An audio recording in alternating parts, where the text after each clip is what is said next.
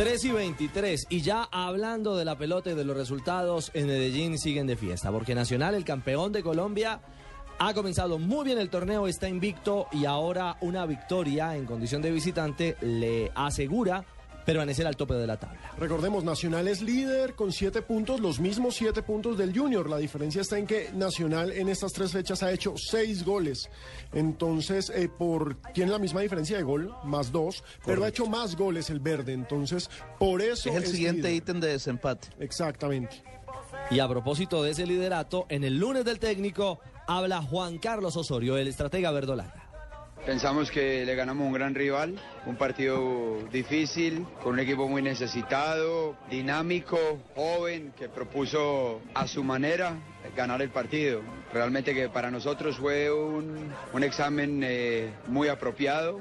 Pensamos que los partidos de Copa Suramericana, sobre todo el que se viene con Guaraní, va a ser similar, con muchas pelotas diagonales al área, con jugadores muy buenos en el fútbol aéreo. Me refiero a Rangel Rodríguez cuando entró, nos sorprendió el mediapunta, Alba creo, buen jugador por, eh, para el grupo, muy reconfortante, muy contentos de que los muchachos que tuvieron hoy la oportunidad de representarnos lograron un gran resultado para nosotros, muy justo pienso también, entonces satisfechos.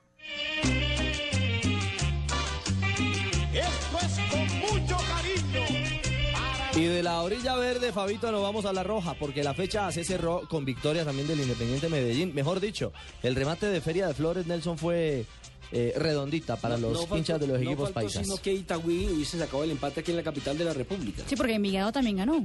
Claro, claro, de Envigado ya De los hablaremos, por cuatro supuesto. países solamente tres lograron entonces la victoria. Le, le fue bien a, a Giovanni Hernández en el partido con el Medellín. está marcó un golazo. bien, está- y está jugando bien. Giovanni Hernández es un crack por donde se le mire. Y lo de Cano, revalida que es un goleador de raza. Reapareció con los goles, ¿no? Porque venía, venía con sequía en materia goleadora. Y sin duda es otra de las cartas importantes que tiene este Medellín con dos referentes, Giovanni y Cano, los hombres de los goles, y Oscar Pérez en el lunes de los técnicos.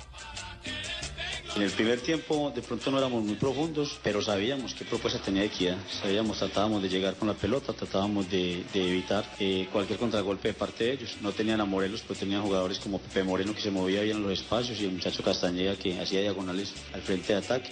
Tratamos de controlar esa parte, eh, no se sostuvo mucho la pelota, pero casi que nos posicionamos bien en el campo. En el segundo tiempo me parece que el partido cambia con, con el penalti y luego con la expulsión. En el penalti de pronto perdemos un poquito la cabeza porque no una equidad con la posibilidad de, hacernos daño. Teníamos la defensa bien ubicada, teníamos dos hombres como, como Dager y como, y como Amílcar bien posicionados. Lastimosamente eh, Dager empezó a sentir el cansancio también del partido del día jueves y empezó a errar bastante. Cuando empieza a errar queremos errar un poquitico, queremos darle un poquitico de tranquilidad al equipo, recomponiendo de pronto un poquitico el módulo táctico.